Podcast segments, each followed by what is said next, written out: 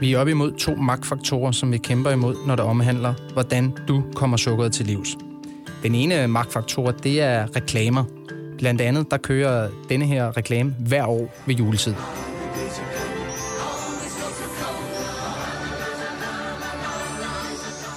Synet af den store røde lastbil og den søde julemand, der sidder og smiler til dig. Nemlig, det er Coca-Colas julereklame. Og reklamernes magt, det har jo en kæmpe indflydelse på, hvordan netop at du køber dine varer, når du er nede i supermarkedet. Vi kender jo alle sammen af, eller du kender, at tag 2, betal for 1. Flaskerne er større, poserne er blevet større. Og når vi køber større, jamen, så spiser vi og drikker mere. Den anden magtfaktor, det er et biologisk respons, som slår hårdere, end du overhovedet tror. I episode 1, der omtalte jeg, hvad sukker var. Nu dykker vi skridtet videre ned i sukkerkrukken og ser, hvad den indeholder. For hvad er sukker? Jamen sukker, det er energi, og det bruges af blandt andet sportsfolk, f.eks. maratonløbere, og så bruges det af rigtig mange, der vil hygge sig om aftenen hjemme på sofaen. Opbygningen af sukker, det er lavet af 2 molekyler. Det ene, det hedder glukose, det andet hedder fruktose. Glukose, det skal vi have. Det giver hjernen energi at køre på. Det forbrændes overalt i vores krop. Det bliver lagt på lager i vores muskler og vores lever, og så bliver det hentet frem, når det er, at det er nødvendigt.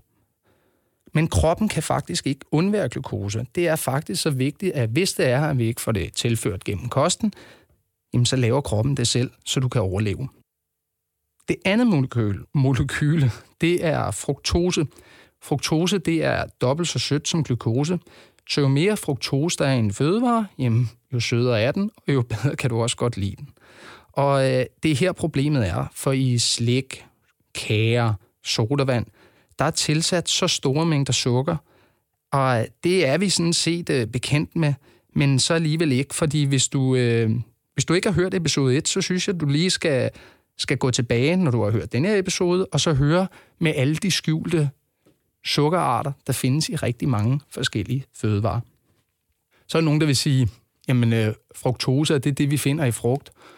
Og det er rigtigt nok, det er det. Men der er én ting, for eksempel i frugter, som gør det okay, når det er, vi indtager for eksempel de berømte 3 styks frugter den dagen. Og det er fiber, og fiber er med til at gøre, at vores sådan, tempo i forhold til fordøjelsen kan følge med. Så et godt råd også til alle jer, der godt kan lide juice. Lad være med det. Spis jeres frugt. Lad være med at drikke det. Har vi mere af det der chokolade for jul? Jeg tror, det ligger inde i skabet. Hvor meget er der tilbage af det? Ikke så meget, tror jeg. Jamen, jeg prøver lige at finde det. Det her, det var et indslag om mig. Det er en sådan episode, sådan en klassisk weekend efter jul, hvor der ligger alt muligt godt og gemmer sig inde i skabene.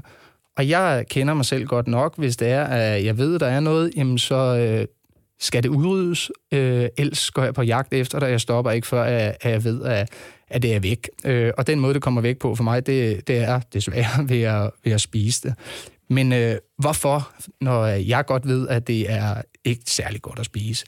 Hvad er det for nogle mekanismer, der gør, at det er så svært at komme til livs? Tanken, duften af mad, kan udløse trængen til sødt igennem hormoner. Det hele det foregår mellem 2 hjernehalvdele, lad os kalde dem hjerne 1 og hjerne 2. Belønning det kommer, når det er, at vores hjerne 1 sender et signal til hjerne 2 om at udløse noget, der hedder dopamin. Dopamin, det er vores belønningshormon. Det er det, vi sådan får en god tilfredsstillelse af, når det bliver udløst. Dopamin, det skal så binde sig inde i hjerne 2, og når det er gjort det, så er det den tilfredsstillelse, vi får, når det er, at vi for eksempel spiser noget sødt. Men kan man stoppe det dopamin? Fordi når det er, vi har spist noget, jamen, så på et eller andet tidspunkt, så går den sådan, tilfredsstillelse jo over, og så skal vi ind og kigge på 2 andre hormoner. Det ene hormon, det er noget, der hedder leptin. Det bliver sådan, produceret i vores fedtvæv, og det skal blandt andet gå ind og sige til hjerne 1, stop med at sige til hjerne 2, at den skal producere dopamin. Men problemet er, hvis der er for nogle mennesker, de ikke kan se, at hjernen ikke kan se det leptin, så har vi et problem. Og præcis det samme gør sig gældende med det andet hormon, der hedder insulin. Og insulin, det kender vi godt, det er diabeteshormonet. Insulins job, det er at stoppe dopamin, når det bliver udløst i hjernen 2. Og det er blandt andet til at forhindre for eksempel, at du overspiser. Men hvis det er, at du er insulinresistent, jamen, så har du de samme problemer. Så bliver det bare hunden svært. Så man kan sige, at alt, der forhøjer dopamin, der vil man få følelsen af belønning. Alt, der fjerner dopamin fra hjernen, vil gøre, at man nedsætter belønningen. Men problemet er også, at jo mere dopamin hele tiden der kommer, så de receptorer, hvor det skal ned i, de vil langsomt lukke ned, så der skal mere og mere af samme effekt fra dopaminen til at få den tilfredsstillelse. Og det er her, at problemet er, og det er her, det kan blive rigtig, rigtig svært. Her kommer der et indslag fra Kristel fra episode 1. Hvordan er det gået? Det er Kristel. Hej Kristel, det er Per. Hej Per. Jeg ringer jo til dig, fordi jeg er interesseret i at høre, hvordan er det gået siden sidst vi talte sammen? Ja, altså, men det er gået fint, det må jeg sige, det er gået rigtig fint. Føler du? Det er roligt, en dag ad gangen. Ja, føler du, at du er altså sådan kommet videre i sådan en rigtig god, positiv retning? Jeg føler i hvert fald, at det er de små skridt, der virker. Altså, jeg føler, at det var rigtig fint at få sat nogle ord på, da vi snakkede sammen sidst, og ligesom... Ja, vi er bevidste om det her med, at det er noget, jeg skal kæmpe med. Altså, så jeg synes, at det går bedre. Jeg synes, at jeg ikke slår mig selv så hårdt oven i hovedet med de dårlige dage, og det bliver der færre af. Så jeg synes, det går fint. Er der nogle ting fra vores samtale, hvor du sådan kan hive en enkelt eller to ting frem, hvor du kan sige, jamen det her, det har jeg sådan aktivt gjort eller aktivt tænkt over? Det jeg sådan mest aktivt tænker over, det er det her, lad være med at lade mig friste. Altså lad være med at gå ud og handle, når jeg er skrubsulten, og lad være med at lave overspringshandlinger, og lad være med at have noget slik i mit hjem. Det er nok det, jeg sådan mest aktivt praktiserer hver dag. Hvis det er, at du skulle komme med 2 af dine bedste råd, som du føler virker for dig, og du skulle prøve at give dem til andre, hvad vil det så være? Jamen, mit allerbedste råd det er at alliere sig med nogen, som forstår det her, man går og kæmper med dag ud af dagen. Jeg har gået med det i rigtig mange år, så det er helt klart at alliere sig med nogen, der kan lytte på en, når man er lidt frustreret, og man synes, det hele går lidt op ad bakke. Og det næste, det er så at lade være med at friste sig selv, der hvor man ved, man er allermest sårbar. Jeg ved, at om aftenen, når jeg har puttet mine børn, at jeg er sårbar. Hvis jeg har noget i skabene, jamen, så vil jeg helt klart lide efter det. Men hvis ikke der er noget, så er det jo bare sådan, der. Og der er ikke noget nu? Nej, der er ikke noget nu. Der er ingenting nu. Jeg har lært at begrænse det, og både for mig selv og for mine børn. Og så længe det ikke er inden for rækkevidde, så er det slet ikke noget, vi sådan higer efter. Hvis vi ved, det er i skabene, hvis jeg ved, det er i skabene, så går jeg med sådan en higen i kroppen hele tiden. Så når ikke der er noget, så ud af øje, ud af sind. Så det gælder om ikke at have det i skabene?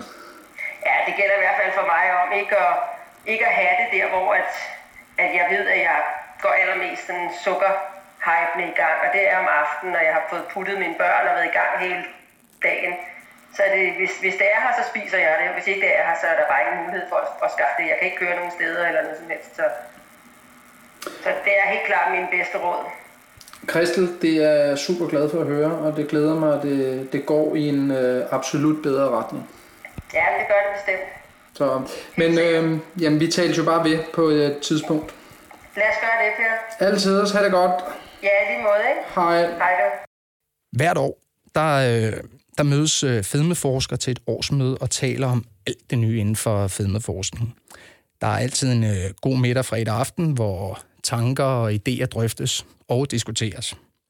Denne middag blev særlig interessant, fordi jeg blev placeret ved siden af en adfærdsforsker, som var kommet for at holde et oplæg næste dag om noget, der hedder nudging. Og nudging, hvad er det for noget? Jamen, nudge, eller et nudge, det er sådan en, man kalder det en intervention, der sådan går på at forandre noget inden for vores adfærd, ved at vende sådan dine rutiner eller vaner i en bedre positiv retning. Og sådan for simpelt kan du måske sige, at selvom det ikke sådan har nogen betydning for vores adfærd, i princippet, så har det faktisk i praksis. Men det var ekstremt interessant at sidde og høre på, hvordan at han kunne sådan, skubbe folk i den rigtige retning med nogle ganske sådan, elementære knep. Og noget af det, som middagen bragte, når et glas rødvin blev til 2, og en bøf blev til flere, det skal du høre om nu. Det første, vi snakkede om, som jeg kan huske, det var, at når du går ud og handler, lav en indkøbsliste. Rigtig mange af vores indkøb, de bliver besluttet, når det er, at vi står nede i supermarkedet. Derfor er det altid en god idé at lave en liste over de varer, du har brug for, og så skal du holde dig til den. Også selvom det bare er en liter mælk eller en pakke rugbrød, det er altså nemmere at undgå at købe ekstra, hvis det er, du holder dig til den indkøbsliste. Så det er regel nummer 1. Så skal du tænke på, at medmindre du skal købe ind til den næste måned, så tag den lille kurv. Jo større kurven er, jo tommere vil den også se ud, og jo mere tilbøjelig er du altså til at fylde flere ting i den. Regel nummer 3. Køb ikke ind, hvis du er sulten eller stresset. Og den kender du måske godt, men det har været en lang dag på arbejdet, og tingene er måske ikke lige gået, du har ikke fået spist frokost, og paraden er bare nede, når det er, du kommer ned i supermarkedet. Så skub det indkøb til senere hen, hvis det er, at du føler, at maven rumler lidt. Næste regel, det er at kigge nedad, og lad være med at kigge i øjenhøjde. Det virker måske også lidt tosset, men det er faktisk meget sjovt, fordi hvis du lægger mærke til, hvor alle de sådan, dyre varianter af forskellige produkttyper det er, så er det faktisk tit, det er i øjenhøjde, hvor det er det nemmeste at få øje på dem, så at du kan se dem, og så du kan købe dem. Så prøv nogle gange at kigge lidt nedad, så du ikke bliver konfronteret med for eksempel Coca-Colaen eller Masador Mixen. Så prøv at lave en lille test næste gang. Og det kan faktisk være meget sjovt nogle gange at gå og holde lidt øje med de ting. Så den næste regel, du kan køre efter, det er med kæmpe køb. Det er ikke unormalt, at vi bliver lokket til at købe en større pakke, fordi for eksempel, at vi tror, at vi sparer noget. Ligesom jeg sagde med det der køb 2, betal for 1. Men nogle gange så koster altså små pakker af samme produkt faktisk bare det samme som i den større udgave. Og det er heller ikke unormalt, at den store pakke koster mere per kilo end den lille, så prøv at begynde at holde øje med kiloprisen. Men det er sådan nogle små ting, du kan gå og øve dig lidt i, når du er nede og handle, så du kan nudge dig selv i en bedre og rigtigere retning. Sidst, der kom jeg også med 5 forslag til, hvordan vi kommer af med sukkeret. I dag, der følger 5 nye. Og du kan også lytte med fra episode 1, hvis du vil helt med fra starten. Men i dag, der skal du tænke på, at du skal spise rigtig mad. Slik, kager, Coca-Cola, Faxe-Kondi. Det bliver en lappeløsning. Men hvis du spiser noget rigtig mad, der stabiliserer dit blodsukker, for eksempel et stykke knækbrød med pålæg, du kan også tage en gulerod, et æble, måske nogle mandler. Sørg altid for at have et eller andet, der er sundt, og noget, der er nemt og tilgængeligt, hvor det er lige pludselig, at tankstationen ikke bliver den løsning, som der er dit eneste valg. Så skal du tænke på, at du skal begynde at bevæge dig. Selv den mindste smule aktivitet, det påvirker humøret, det påvirker din hjerne. Hvis din sukkertrang handler om, at du trænger til noget, for eksempel som jeg omtalte med belønning, eller du føler dig ked af det, og du måske har brug for lidt trøst, jamen så rejs dig op og gå en tur. Gå hen i den anden ende af for eksempel huset, eller gå ud i haven, gå en tur med hunden, hvis du har en hund. Lav noget, så du bare aktiverer dig. Fordi når vi begynder at aktivere dig, så bliver der også produceret en masse hormoner inde i kroppen, der har en positiv virkning på, i forhold til om du snakker på dine følelser. Så det næste, det er, prøv at lukke øjnene og tænke 5 minutter frem. Tænk på den følelse, hvis det er, at du virkelig har brug for et eller andet sødt. Så tænk på, hvordan vil du egentlig have det, hvis du tager det nu. Så prøv lige at spole tiden 5 minutter frem, og så sige, nu har jeg spist det, hvordan vil jeg egentlig føle det her. Så når du åbner øjnene, så er du langt bedre stillet til at sige, okay, er det virkelig det her værd at sætte en Bounty Bar over styrs for 2 minutters nydelse? Jeg tror, du godt kender svaret selv. Sukker, det er svært. at undvære. Men med de rigtige værktøjer, så kan det godt lade sig gøre. Hvis vi skal lave en lille afrunding, så synes jeg faktisk, at Kristels råd om at lave en alliance med andre personer er rigtig god. Tøm skabene og begræns dig. Og mit eget råd det er, hvis du dummer dig, hvis du falder i sukkerskålen, og du fortryder det, så op på hesten igen, fordi der kommer altid et nyt måltid, hvor du kan træffe den rigtige beslutning. Det var alt for denne gang. Til næste gang, der skal vi ind og tale om kalorietælling. Indtil der kan du deltage i debatten på min Facebook-side, hernielsen.com. Du er også velkommen til at sende mig en e-mail på info@hernielsen.com, hvis du har spørgsmål, idéer eller andet, du er enig eller uenig med. Jeg håber, du vil deltage i debatten. Tak for denne gang.